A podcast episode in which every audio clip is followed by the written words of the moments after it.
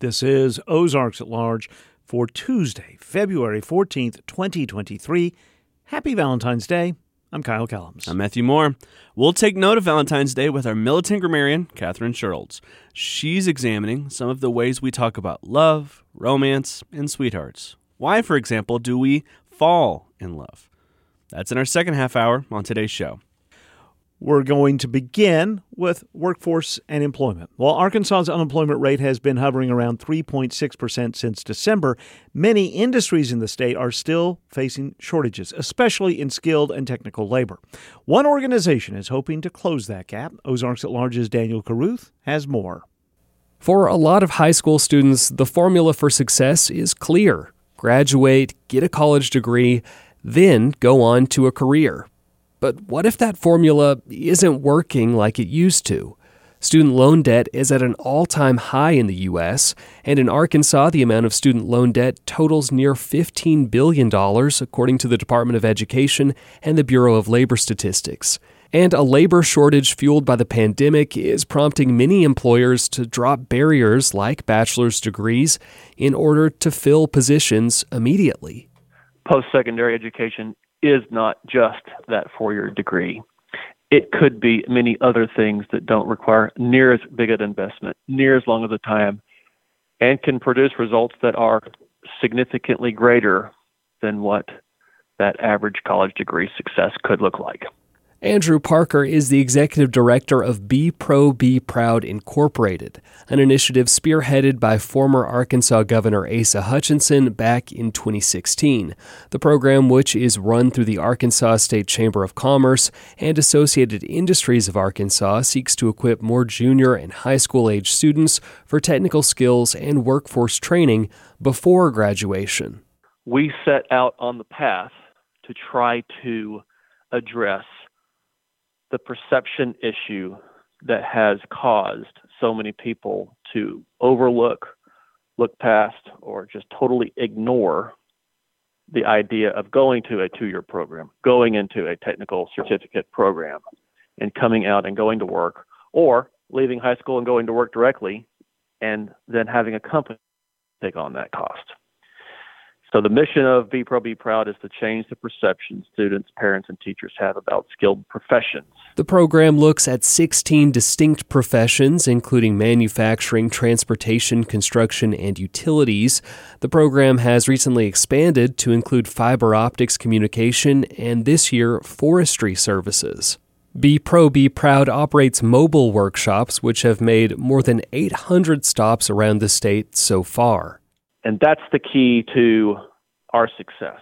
These mobile workshops, which, if you can imagine a semi tractor trailer driving down the interstate, ours looks identical to it in width and length.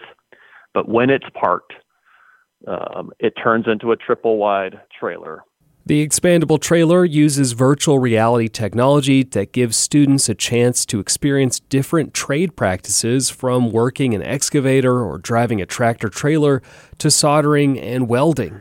That becomes a showroom to allow that audience to walk on board, to talk to our team members who have lived this story themselves, and to better understand what this career path might look like and then go put their hands on the simulators that represent the training pieces that they would encounter if they go into any one of these professions in high demand. And it demystifies the idea of what they would be doing and what kind of environments they might be working in and what responsibilities look like, what income looks like. And we have had historically about 30% of the 175,000 students that have come through turn around and say, hmm, maybe I want to consider this as my path of first choice. While closing the knowledge gap is a big part of Be Pro Be Proud's workshops, Parker says the biggest barrier for bringing in new skilled laborers and getting these job opportunities in front of kids is actually perception. Our job is to show them that there is nothing that distinguishes a lawyer or a, or a doctor or an engineer or an architect in terms of a professional level responsibility. Of course, the skill sets are all different. When it comes down to the kinds of things that any person who is successful is going to have in their back pocket, it is the communication skills and it's the problem solving skills and it's the uh, it's the motivation to to do the work well and do it hard and to be consistent. And when you look at those broad spectrum of things these are all professional level types of responsibilities and Joe Rollins is the Workforce Development Director for the Northwest Arkansas Council. He says some of the labor shortages that Northwest Arkansas has seen in the past few years is connected to the region's rapid growth, and he doesn't expect that will slow down anytime soon. By our projected figures, we're showing an additional growth of about 60,000 additional people in Northwest Arkansas over the next five years. And that kind of begs the question where are we going to build the houses? Who's going to build those? All of the trades that go into the construction process. But there's also a ripple effect that touches on these skilled trade fields in terms of logistics, diesel fleets. Who's going to maintain those fleets? Who's going to drive those vehicles? Who's going to help us get all of those goods to Northwest Arkansas? He says sectors like construction and trucking are expected to boom in the coming years, and the region, as of right now, just doesn't have the labor force to support it. We have north of 9,000 posted job opportunities available in the region today. And Rollins says that's why he's pushing for more companies to drop some barriers like college degree requirements in order to build up a more specialty skilled workforce from the ground up. You know, for a long time, employers were looking for, you know, post-secondary terminal graduates, and that was kind of where they stopped. But I'm really trying to embrace this this model where we can onboard students earlier, invest in them just a little bit, give them a chance to grow up in the company. And uh, will all of our students be ready to go straight to work? Probably not. But I do think a good portion of them could use some work experience, some life experience, especially under the support of an employer who cares and is willing to invest in them. And Parker says his program doesn't discourage students from getting a college degree, but rather shows them there are other options that are just as valuable as college. He says as the price of a college degree and the debt more students are saddled with after they graduate continue to rise, seeking out skilled labor jobs early on in their career can put these young adults at an advantage. The National Center for Education Statistics shows about 40% of job holders post college graduation go on to a career that did not require any post secondary education, while some 30% of college graduates end up going into a field unrelated to their degree. When you look at the volume of individuals that are leaving the workforce and the big gaps that are being created, but a significant number of medium and small companies that are going out of business for lack of somebody who's interested in taking it over. The opportunity for this generation who are on the front end of looking at what a career might look like have an enormous opportunity to be the next generation of fortune creators and and it's not going to be anything short of that for those who decide i want to take this skill set and i'm going to apply it to this type of pursuit, they will create generational wealth. And it will be those individuals that people have looked over or have said they're not good in the classroom, they're they're difficult to deal with, or you know, those those students are gonna be, are gonna wake up and surprise people. And Rollins says changing the college or work debate is vital to filling the labor gaps we're seeing and bringing in better equipped workers. We have so many employers who are willing to invest in, in some of our younger talent, and that would include helping them continue to go to school, refine their training, get stronger at what they do. give them a chance to kind of grow up just a little bit, learn who they are, what they really want to do, maybe more importantly, what they don't want to do but they can do that under the support of an employer who is going to invest in them. So that's an opportunity we really want to express to our students. And already, Parker says the Be Pro, Be Proud model has been a success outside of Arkansas. He says they've replicated the program in five other states North Carolina, South Carolina, Georgia, Tennessee, and New Mexico. And he says they're looking to move to Texas and Delaware in the future. If we continue to figure out how to improve the, the delivery of this for ourselves and other places, I think it will be, uh, you know, a nationwide effort before the end of the decade for certain. For Ozarks at Large, I'm Daniel Caruth. A state legislative committee meeting yesterday turned contentious over a bill which could make it more difficult for transgender minors to access gender affirming medical care in Arkansas. Members of the Senate Judiciary Committee heard debate on Senate Bill 199, which would open healthcare providers to civil penalties for causing injury by providing gender care to minors, like puberty blockers and hormone therapy. Democratic Senator Clark Tucker was the lone committee member to vote against the bill. He said it could set a dangerous precedent where states could weaken rights guaranteed in the U.S. Constitution. What's to prevent another state from passing a law that says every gun dealer who sells a gun is responsible and liable for all damages caused by that gun for a statute of limitations period of 30 years? Now, that's not infringing on the Second Amendment because the state's not saying you can't own a gun. It's just a private right of action for liability that's related to a constitutional right. The bill's sponsor, Republican Senator Gary Stubblefield, said he believes the need to protect children from what he called irreversible medical procedures should supersede any question of constitutionality. Every one of those rights you referred to has a duty connected with it. Just because you have the right to free speech doesn't mean you have the right to run into a theater and yell fire. And it doesn't mean just because you have the right to own a firearm to protect your property and your family doesn't mean that you can go out and kill an innocent person. Numerous members of the public testified in Monday's committee meeting that irreversible gender affirming treatments like surgeries have not been provided to minors in Arkansas. State lawmakers previously banned gender affirming care for transgender minors in the 2021 legislative session, though that law is currently on hold pending the outcome of a legal challenge. The Alma Education and Arts Foundation presents Cross That River at the Skokos Performing Arts Center February 25th at 7:30 p.m. Cross That River is based on real history in which black cowboys lived and helped settle the West and takes audiences on a musical journey into why black lives matter. Tickets at 479-632-2129 or skokospac.org. Arkansas PBS is celebrating 40 years of Arkansas Week February 17th at 7:30 p.m. with an encore episode February 19th at 10 a.m. This program traces the history of Arkansas PBS's flagship public affairs program and why Arkansas Week is viewed by thousands each week for news, analysis, and election and legislative coverage in the state. More information at myarkansaspbs.org. Later today on Ozarks, why do we love something from the bottom of our heart or fall in love? For this Valentine's Day, our militant grammarian, Katherine Shurlds, investigates idioms associated with love and romance. That's later this hour on Ozarks at Large. KUAF's concert series, The Lunch Hour, will be taking place on Saturday, February 25th during the 5th annual Black owned Northwest Arkansas Business Expo at the Fayetteville Town Center from 10 a.m. to 4 p.m.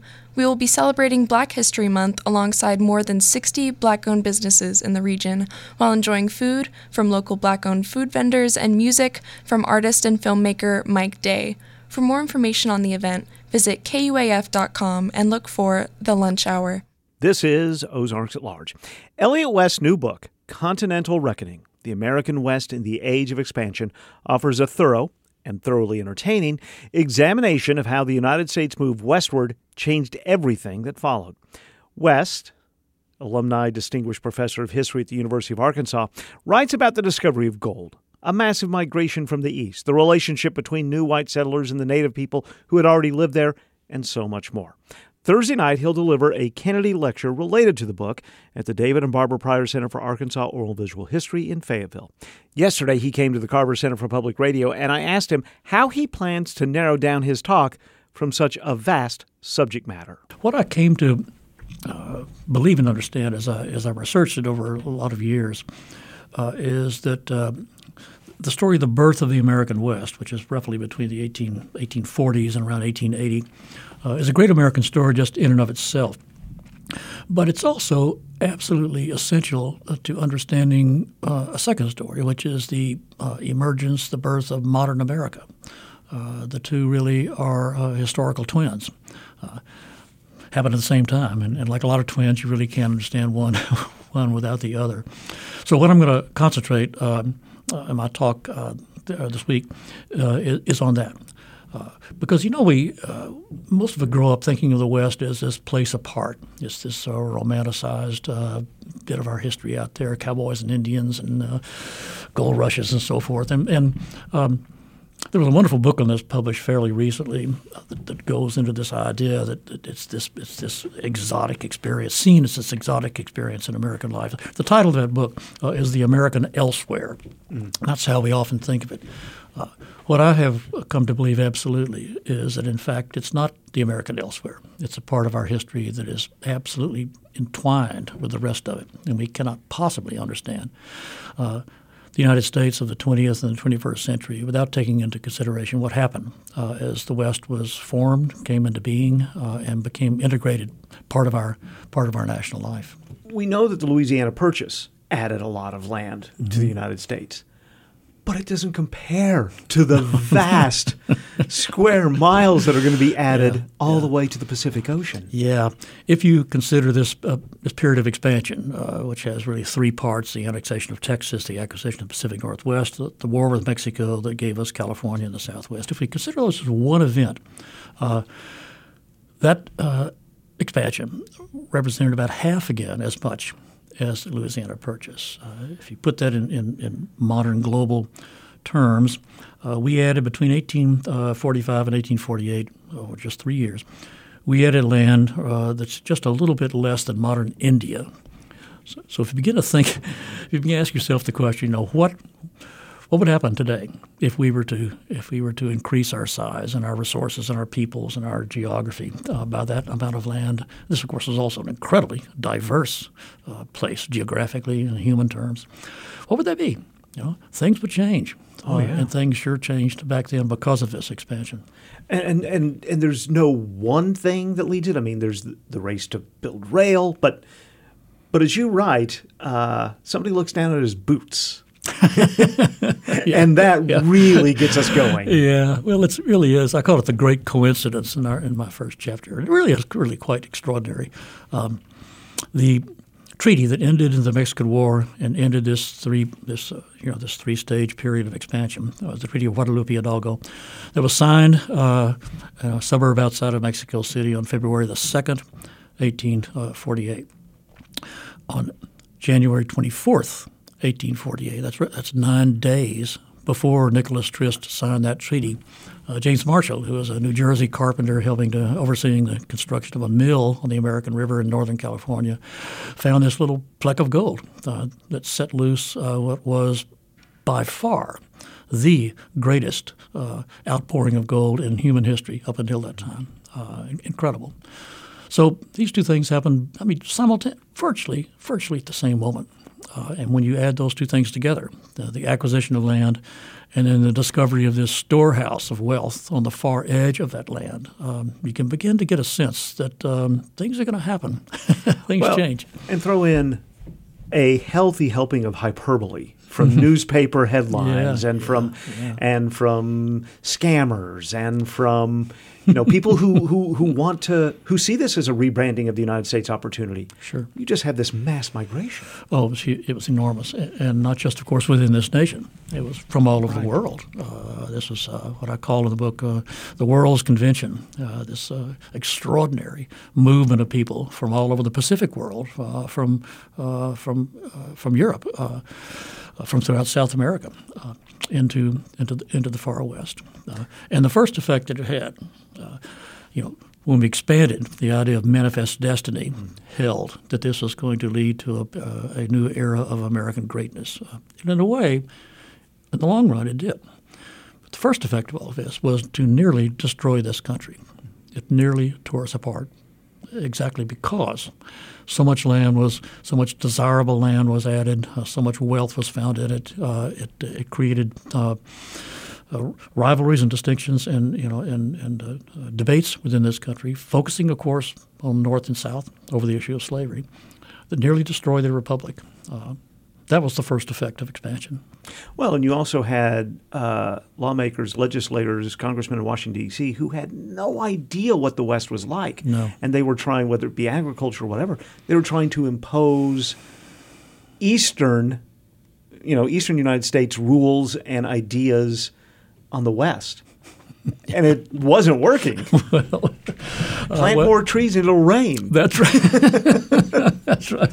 Yeah, the idea of rain follows the plow. The yeah. idea is, uh, you know, the idea is is that uh, well, okay, it doesn't rain enough at the farm out there, but if you go out there and farm, it'll rain enough. You know, has there ever been a, more uh, blindly optimistic uh, idea than that in all of American history? There's something about the West that does that. Mm. It just inspires dreams. You know, uh, sometimes they work. Uh, a lot of times, a lot of times they don't. So many things are connected here. Uh, innovation, geology, because the great bone hunting starts mm-hmm. because fossils mm-hmm. are found in the mm-hmm. West. Yeah. Well, one of the things I'll, I'll talk about this week is that um, one effect of this was that the American West uh, in the latter part of the 19th century uh, was arguably the world's greatest scientific laboratory uh, in field after field after field after field. Uh, new fields, relatively new fields like um, uh, anthropology and archaeology, older fields like geology, uh, meteorology. Right. Everything you think of. And as you mentioned, Kyle, um, paleontology. Uh, and this, of course, directly engaged what was the most contentious, uh, most volatile idea of the day, and that was Charles Darwin's ideas of evolution uh, by natural selection. Uh, and it was out of this, these, this research in the out of this activity in the West uh, that, in fact, uh, the two most, and I'll talk about this, the two most significant um, discoveries confirming Darwin's ideas came out of the Great Plains out of Kansas, Nebraska, and Montana. It, it's amazing. The, I'm talking with Elliott West, uh, author of the new book Continental Reckoning: The American West in the Age of Expansion. I love, and and we'll get to this in a minute. There, there are big issues about sovereignty and race and what happened to the people that were already there. But I also like the little tidbits you share, like camels.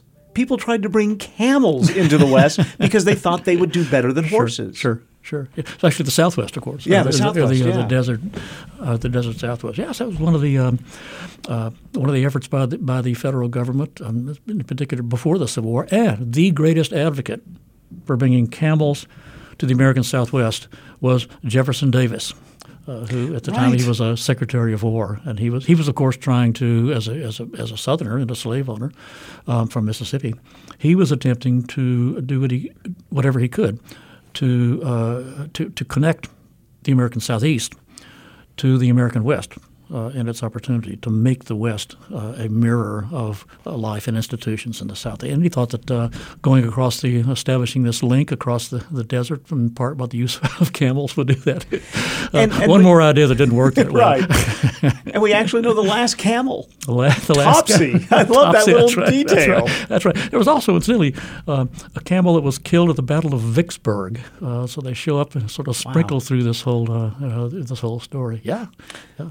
Of course, native populations are, you know, a huge part of this story. I did not realize that at one point in this effort to, because the idea was to make them, quote, cultured or civilized. Of course. They needed to farm and they needed to become Christian. And at one point, different uh, tribes were handed over to different um, denominations. Uh, denominations. That's correct. That's right. This is under a U.S. Grant, uh, President Grant, after the war. Um, now, uh, Christianization had been part of this effort to uh, integrate Native peoples into Amer- American life and culture from, from the very beginning. But what happens under Grant is this becomes formal. Uh, what he did was just divvy up uh, these different tribal groups across the West and and, uh, and hand them out to different different denominations. You know, the Episcopalians, we got the Sioux. Uh, the and Presbyterians got the Nez Perce. and the idea then was the Episcopalians would convert of course, the, the Sioux. Oh, sure, sure. That, that, that was the whole idea. Uh, the the idea the idea was this: uh, if these this is the formal government position, mm-hmm. if Native peoples are going to survive under these extraordinary wrenching changes, uh, they had to become like us. We had to transform them into uh, people who would fit into mainline American society. How would you do that? You do it uh, in three ways. Uh, you bring them in at the basic level of American economic life, which is, of course, agriculture. You turn them into farmers. That had been the American ideal from Jefferson on. Never mind um, what they've been doing to survive for of course, and millennia, and yeah. never and never mind what the land will allow them to do. Right. This was not, as you said before. You know, this is they're thinking of the West in Eastern terms. You, you, you cannot farm the way you do in the East, but nevertheless, uh, we'll in effect require you to do that. Um, you must. Uh, you, you must also uh, be schooled uh, in, mm. in, in, our in our educational system. And this was not just the three R's. This was you know cultural schooling, turning you into turning you into people like the American mainstream. Uh, and finally, you must become Christians. Uh, now, along the way, of course, it's also language. Uh, schooling means you can you give up your native languages in, in favor of English. This, so, the idea is that this is the, the argument was that this is for the Indians' own good and the people who backed this the most were called the Friends of the Indian. It was mm a formal group in New York. Um, but of course, uh, what, it, what, what this was was an act of extraordinary uh, cultural arrogance. It was basically cultural genocide, trying to destroy very consciously, very consciously, trying to destroy uh, native ways of life in order to save them. And generations later, those who wanted to conduct some sort of cultural erasure of their own would look back at that as an example. Yes, that's uh, one of the darker lessons of this. Uh, there were those who um, looked to the United States during these years uh, as a model of this kind of uh, cultural destruction, including. Uh, Got to say, mm-hmm. including uh, National Socialist Hitler mm-hmm. and, the, and the Nazis in Germany, they look back admiringly on American efforts to destroy these cultures. There's also economics in this book, the the rise and fall of the buffalo hunters, mm-hmm. because suddenly leather is in high demand. People mm-hmm. want belts and things, and it's just I, I this has got to be taught in economic classes. Like this great supply, and you're making money because you're killing and butchering these animals at a rapid pace, and then mm-hmm. suddenly, poof, they're gone. Yeah, yeah, they're gone. Yeah, that's part of this. Uh, and I'll get a larger story here, uh, Kyle is that uh, American resources are being integrated not just into a national economy, but an international, uh, a global, uh, uh capitalist market oriented system. So everything is a potential commodity, mm-hmm. which sees everything as a, as a potential number in a market. Uh, and if those numbers go up, you know, the, the value, the, the market value of something goes up, uh, then the numbers of those things, whether they are bison or, or land or whatever, uh, goes down as it is uh, as it is required, as it is acquired and transformed and marketed and sent marketed across the world. So many big stories connected with this age of expansion, and some I had never heard of, like the locusts. Massive clouds of locusts. Yeah. yeah. And they too go extinct. Yep. Yep. Uh, we tried to do that. Actually, uh, this was uh, the government attempted to exterminate the locusts, but it wasn't. They failed. Mm-hmm. It became extinct for an entirely different reason, and that was the uh, that, that, was the, the, the advance of the agriculture and ranching frontiers into parts of Montana, where the the sort of these uh, breeding beds of these locusts occur. Uh, and as these farmers and ranchers came in and, and, and, and transformed that land, they were also wiping out uh, the breeding population of these locusts. Uh, you, you know uh, biologists uh, uh, refer to biomass. That is, what you, you take a given amount of land, an, an, acre, and you ask the question: Okay, of the bison living on that on that acre of land, what is the total weight of those bison? That's the biomass. Right. The biomass of the locusts at their full swarming was greater than the biomass of bison on the Great Plains. They, they weighed more, they weighed more together than all the buffaloes, all the buffaloes at the height of the bison population of the Great Plains. And by the end of the 19th century, they were gone. Wow. They were gone. One more case of this uh, transformation of, of uh, the, of the western half of the United States uh, through these changes. Finally, you mentioned that when we look to the West, there's imagination, there's, mm-hmm. there's mm-hmm. awe, there is myth and legend. And you do a fine job, not heavy handed at all, of removing a lot of those myths and telling us this story you've heard, mm, not so much. right. Yeah.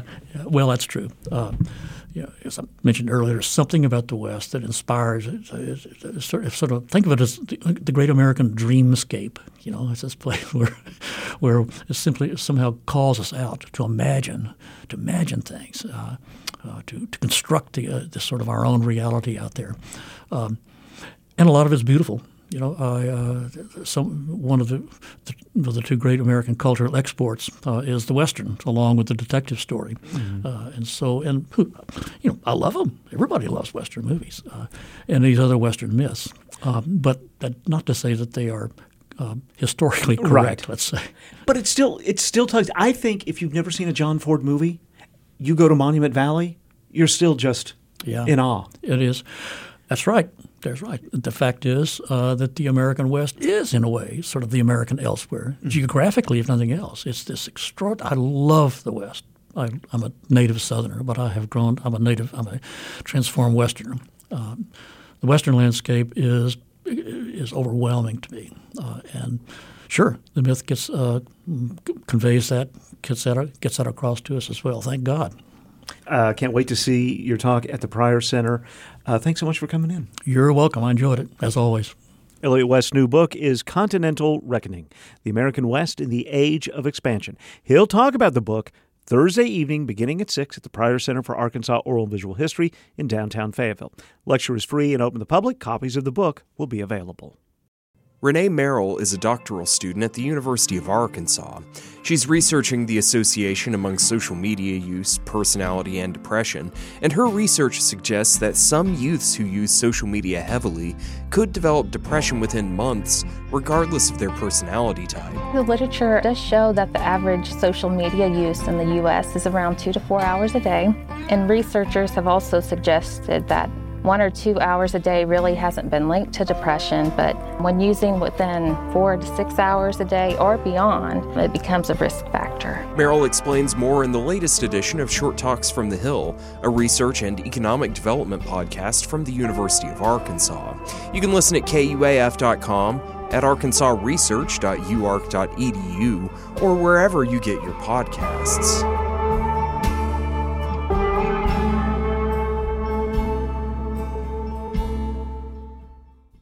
This is Ozarks at Large. Tomorrow, Alzheimer's Association advocates from all over Arkansas will be at the state capitol to encourage lawmakers to support policy decisions connected to Alzheimer's and dementia. Among those items, the establishment for Alzheimer's disease training requirements for home care providers and the creation of the position of dementia coordinator. David Cook is the senior policy manager with the Alzheimer's Association Arkansas chapter, and he's with me on the phone. David, welcome back to Ozarks at Large. Thanks, Kyle. Thanks for having us on this morning. You bet. Let's start with the requirements for Alzheimer's disease training for home care providers.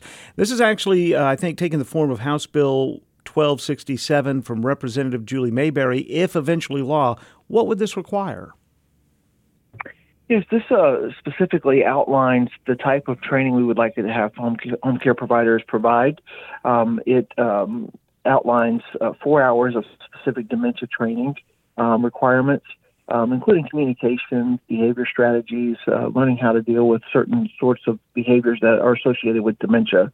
Um, you know, home, home care providers provide an essential service for um, individuals with dementia and Alzheimer's who prefer to remain in age in place at their homes. Um, and so we want to make sure that the home care that they receive is is optimal care. Um, this House bill has had really bipartisan support in both chambers. Um, and we're excited to announce that it did clear the Senate and it's on its way to the governor's desk where it awaits her signature. You're also supporting training for first responders, law enforcement officers, direct care workers. Would these be similar type programs? Sure. Uh, we're excited to announce House Bill 1396 dropped last week. Uh, it was filed by Representative Dwight Tosh, um, and it's co-sponsored in the Senate by Senate, Senator Hill. Um, this bill would require um, two hours of initial training in the training academy um, for law enforcement and other first responders. Um, the training is specific to um, knowing different strategies in terms of, um, you know, people with Alzheimer's dementia are prone to elope and, and wander. And so strategies around how to locate someone, um, how to have those interactions, again, communication strategies, and recognizing dementia specific behaviors to make sure that our members of law enforcement um, are prepared to have these interactions with our rising population, um, but also to, to make sure they're trained in de escalation strategies as well. And when you visited the Anthony and Susan Hoy News Studio uh, before the legislative session started earlier this winter, you had mentioned the possible position of dementia coordinator. What would that position look like? And has there been any movement on this idea? Yeah, it's a great question. There has been quite a few um, conversations happening in the last few weeks with uh, the Department of Human Services, uh, the administration, um, and some of the new folks that we have around the table because of the transition of administration. Um, just introducing them to the concept. We have support from the Department of Human Services, and um, we we're comfortable saying we have support of the governor's office at this time. Uh, we think that position will will actually um, this legislation will be filed this session here in the next few weeks.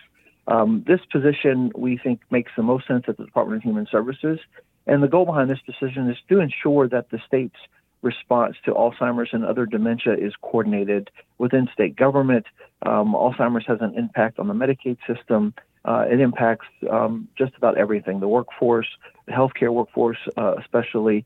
Um, and so it's important that the, the state's response is coordinated, that we make sure that we're not, we're not duplicating services, um, and, and to make sure that we are you know spending our federal money that we have coming into the state wisely. And so the, the state needs a coordinated response. So we're excited about the possibility of introducing legislation that would create this position, um, and look forward to working with the agencies to implement it as well. And this would be a full time paid position.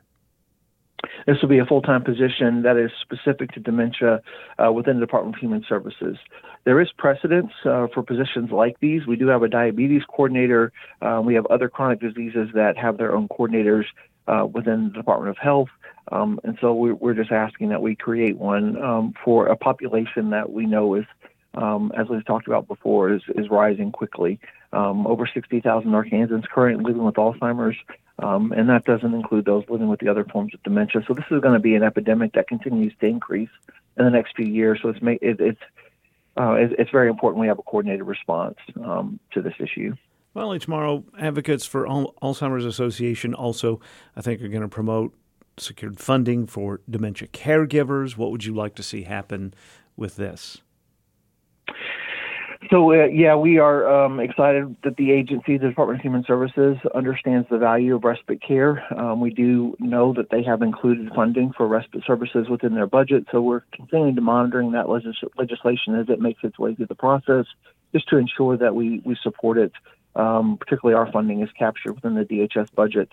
Um, but tomorrow, we'll talk specifically about tomorrow. We have hundreds of um, advocates from across the state gathering in Little Rock to raise awareness to this issue. It's such a big day, such an important day because there's so many new members in the House and the Senate, and so we want to make sure that we we tell our story, tell tell Arkansas's Alzheimer's story, and show up big, uh, so that they can understand the impact between, uh, that Alzheimer's is having on Arkansas families across the state. David Cook is the Senior Policy Manager with the Alzheimer's Association Arkansas chapter. Tomorrow, advocates will be at the state capitol to discuss dementia care with lawmakers. David, thank you for your time. Thank you, Kyle. I appreciate it. Hope you have a great day.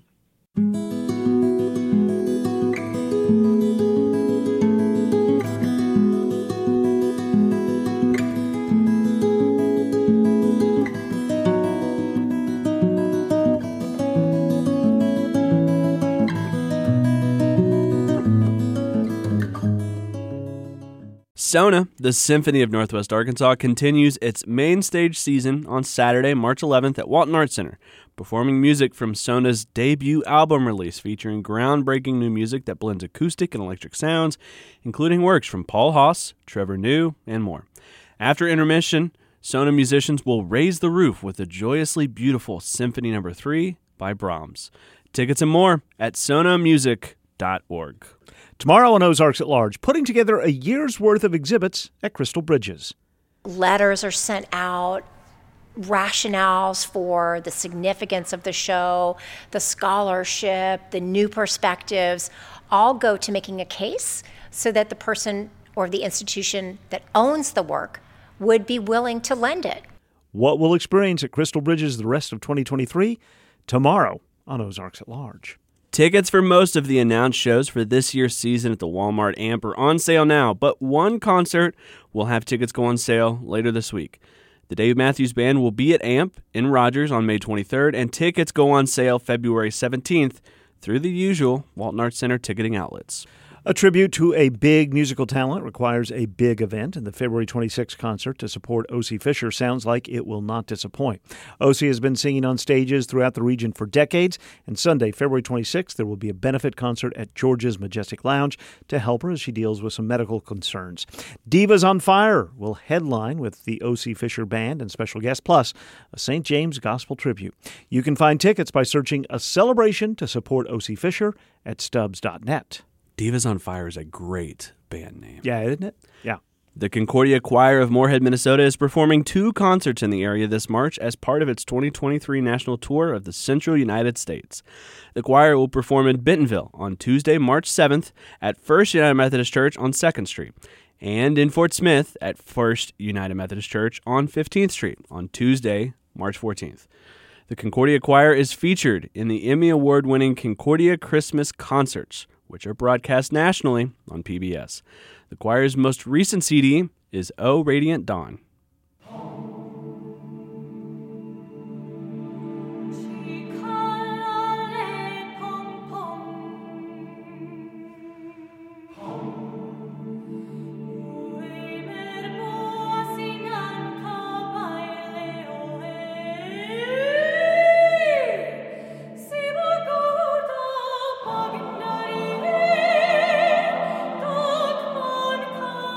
More about the choir and their upcoming concerts can be found at theconcordiachoir.org.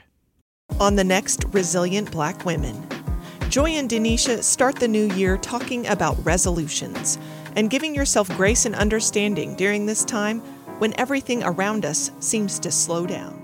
Look to nature mm. for when you mm-hmm. think about when you should be putting lots of energy behind things. And he's like, nature is at rest. And I was like, I kind of like this. I makes kinda like this idea of um, everything else is hibernating. Um, and here we are thinking, like, I need to do, do, do, and get, get, get. Joy and Denisha also talk about resolutions for their nonprofit organization, Resilient Black Women, whose mission is to dismantle stigmas and increase access to mental health care for Black women, women of color, and women everywhere. Recently recognized as one of the top six podcasts focusing on Black wellness and health by Amaka Studio, you can listen for free at KUAF.com and anywhere you get your podcasts. This is Ozarks at Large. With me in the Anthony and Susan Lloyd News Studio, our Milton grammarian, Katherine Shurlds. Hi, Kyle. Hello. Do you know today is Valentine's Day? Of course, yes, February 14th. Have you prepared for it, or have you and Laura celebrated so many that it's just another day? No, the, the challenge we have this year is because during the first part of the week, when the legislature is in session, she is in Little Sure. Rock, so we are apart. Mhm. Uh, Uh, absence makes the heart there you go. fonder. There you go. Well, for the lovers out there of each other and of the English language, Mhm. let's look at some idioms about love. Okay. Kyle, what does from the bottom of my heart mean? It's the most special, sincere kind of love or affection you can have. Yes. One theory from ancient Greece was that the heart is like a container that fills up with feeling. Mm. So the bottom of the heart is usually the fullest, Sure. kind of like a tank that continuously refills itself. The bottom is never really empty. Hence, the bottom of the heart contains the fullest motion. hmm Uh, Kyle, are you the type to wear your heart on your sleeve? Oh, I think it depends about maybe sometimes, not always. What does it mean?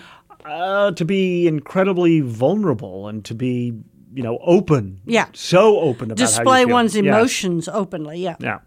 This idiom is said to have first appeared in William Shakespeare's Othello in 1604 when Iago decides to act as if he is wearing his heart on his sleeve so that he would seem open, honest, and faithful. Oh. In practice, however, the phrase is derived from the Middle Ages when knights would wear colored ribbons on their arms to show which lady they supported and fought for. Okay.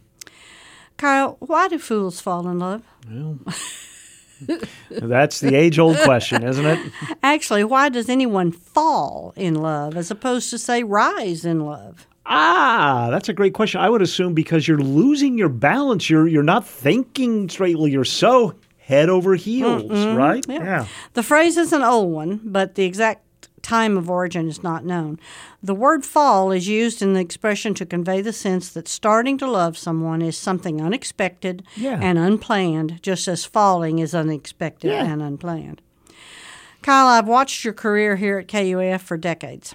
I think it's safe to say that your service to our community is a labor of love. Well, What is I a mean, labor of love? I've always thought labor of love means you're only doing it because Maybe. you want to do it, but but you know you're not compensated in any other way than fulfillment. Well, I something you won't say, but I know I don't know your salary, but I know salaries around here having to do with me. Yes. So, so it's work done to attain love or satisfaction, not money. Yes.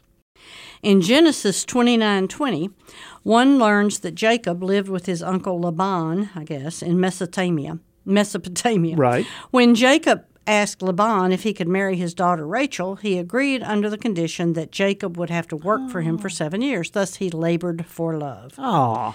Well, there's more to the story. On the day of the wedding, Jacob pulled off the bride's veil, revealing Laban's less attractive gir- daughter, Leah, instead of Rachel. Although furious, Jacob worked another seven years to earn the hand of Rachel. There's so much wrong with that. I know. So much wrong with that. Why do you think we might have a crush on someone? What does that mean? Well, to have a crush is like mm, not necessarily unrequited love, but boy, you are just all in. It's Extreme infatuation. all you're thinking about. Mhm. Yes.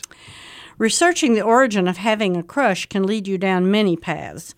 One of the most bizarre is from the early 1800s in England, when the word crush was used to refer to a social ga- gathering or dance. Let's go to the crush.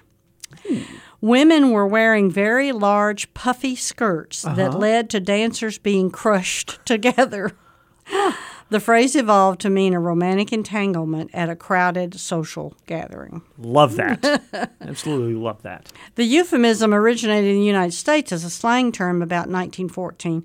It was institutionalized by the popular song in the 20s written by the Gershwins, who, and the, uh, who crooned, I've got a crush on you, sweetie pie. And I will tell you that I didn't really hear it used as crushing until a few years ago. Like Hmm. I'm crushing. Oh, I think, I, you know, actually, I think that's a new use. Uh, in that explanation, I, which I edited out, someone said crushing on Mm-hmm. I love someone. that term too. Yeah. I- and you can be crushing on. I've heard it used Ice cream. exactly. Yeah, Or uh-huh. or you know, a new album or yeah, something. sure, yeah. sure, yeah. Uh, Kyle, did you ever get a love letter marked SWAK? Sealed with a kiss. Yeah. No, I did not. But sealed with a kiss. Uh, and what does that mean? Sealed. Uh, it means I. I think back to black and white movies doing this. You're you're writing, you're you're you're betrothed or whomever. Mm-hmm. You you put the note in the envelope and then you lick it, seal it, and then Kiss, it. Yeah, for good luck or just Yeah. for and yeah. and the, the letter that was written is written with love and care. yeah, Mhm. yeah. In Ken Follett's The Pillars of the Earth, there is reference to a kiss of peace. King Henry of England and Thomas Becket were said to seal their agreement with a kiss. During medieval times, contracts with illiterate parties were not considered legal until a signer wrote an X Mm. to represent St. Andrew. Oh. Didn't know that. Oh, okay. Then, to prove sincerity, each signer would then kiss the X. So yeah. The next idiom changed over the years. It flip flopped. Although we know it as head over heels, Oh, you we- mentioned a minute ago, it began as heels over head. Hmm. What do you think about that?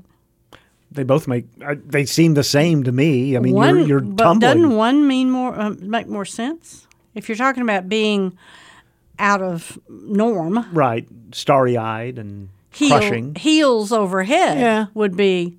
Yeah, you're right. Yeah, You're yeah. right. Well, I didn't think about it till I read it here.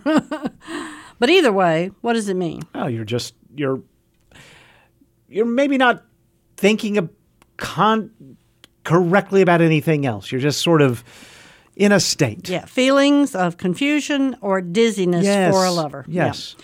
Originally, heels over head, the phrase was first coined in the 14th century. It meant to turn a somersault or feelings of joy. Yeah. It also meant being upside down and not able to do anything, Perfect. as love can make us feel sometimes. In 1834, the reversed phrase of head over heels appeared referring to love in the narrative of the life of Davy Crockett. I'm not sure Davy and David are the same. I Ah, better okay. redo that. In 1834, the reversed phrase of head over heels appeared referring to love in the narrative of the life of David Crockett. Okay. Kyle, what does love is blind mean? It means you will forgive anything. Yeah. You uh, love- the person you're in love with. Absolutely. You love who you love, regardless Right. of the logic. Coined by William Shakespeare around 1596, the phrase appears in several of his plays, including Two Gentlemen of Verona, Henry V, and The Merchant of Venice.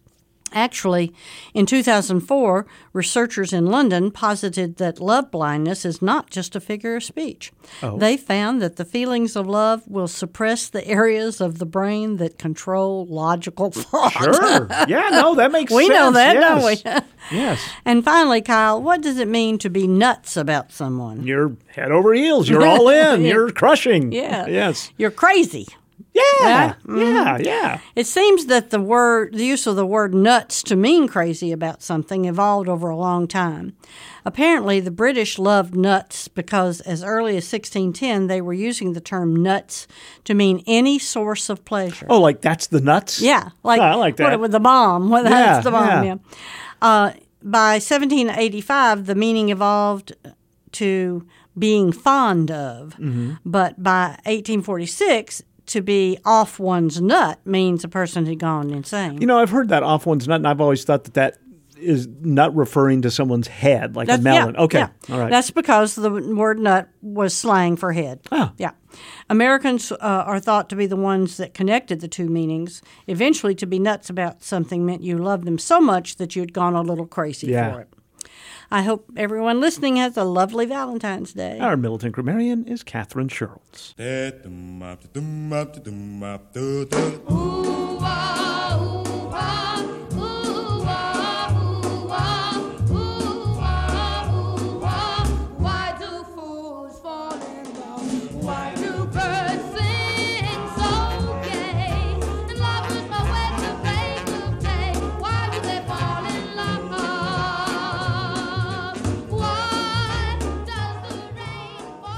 This is 91.3 KUAF, Fayetteville, Fort Smith, Bentonville, and Elkins. Matthew produced today's show in the Bruce and Ann Applegate News Studio 2. Contributors today include Daniel Caruth and Katherine Shurlds. Our Director of Community Engagement at KUAF is Jasper Logan. Additional content today came from the news staff at KUAR in Little Rock.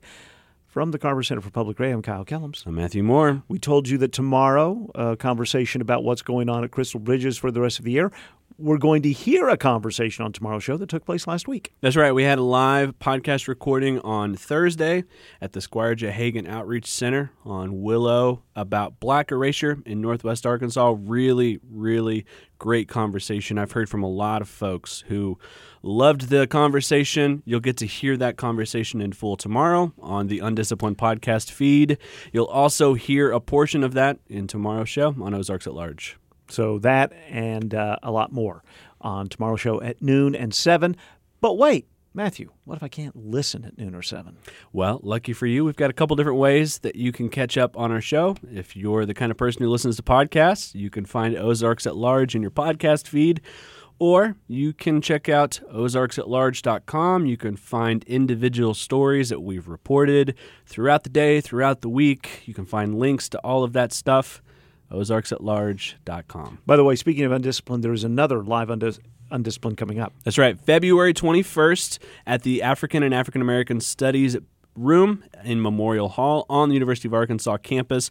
You can find out details about who will be speaking, what the topic will be, and for other live events that we're having, you can go to kuaf.com slash live podcast. That's Tuesday, the 21st, which is one week from tonight. That's one week from tonight. That's wild. All right. Thanks so much for being with us. You can find out more about us at ozarksatlarge.com. I am Kyle Kellums. I'm Matthew Moore.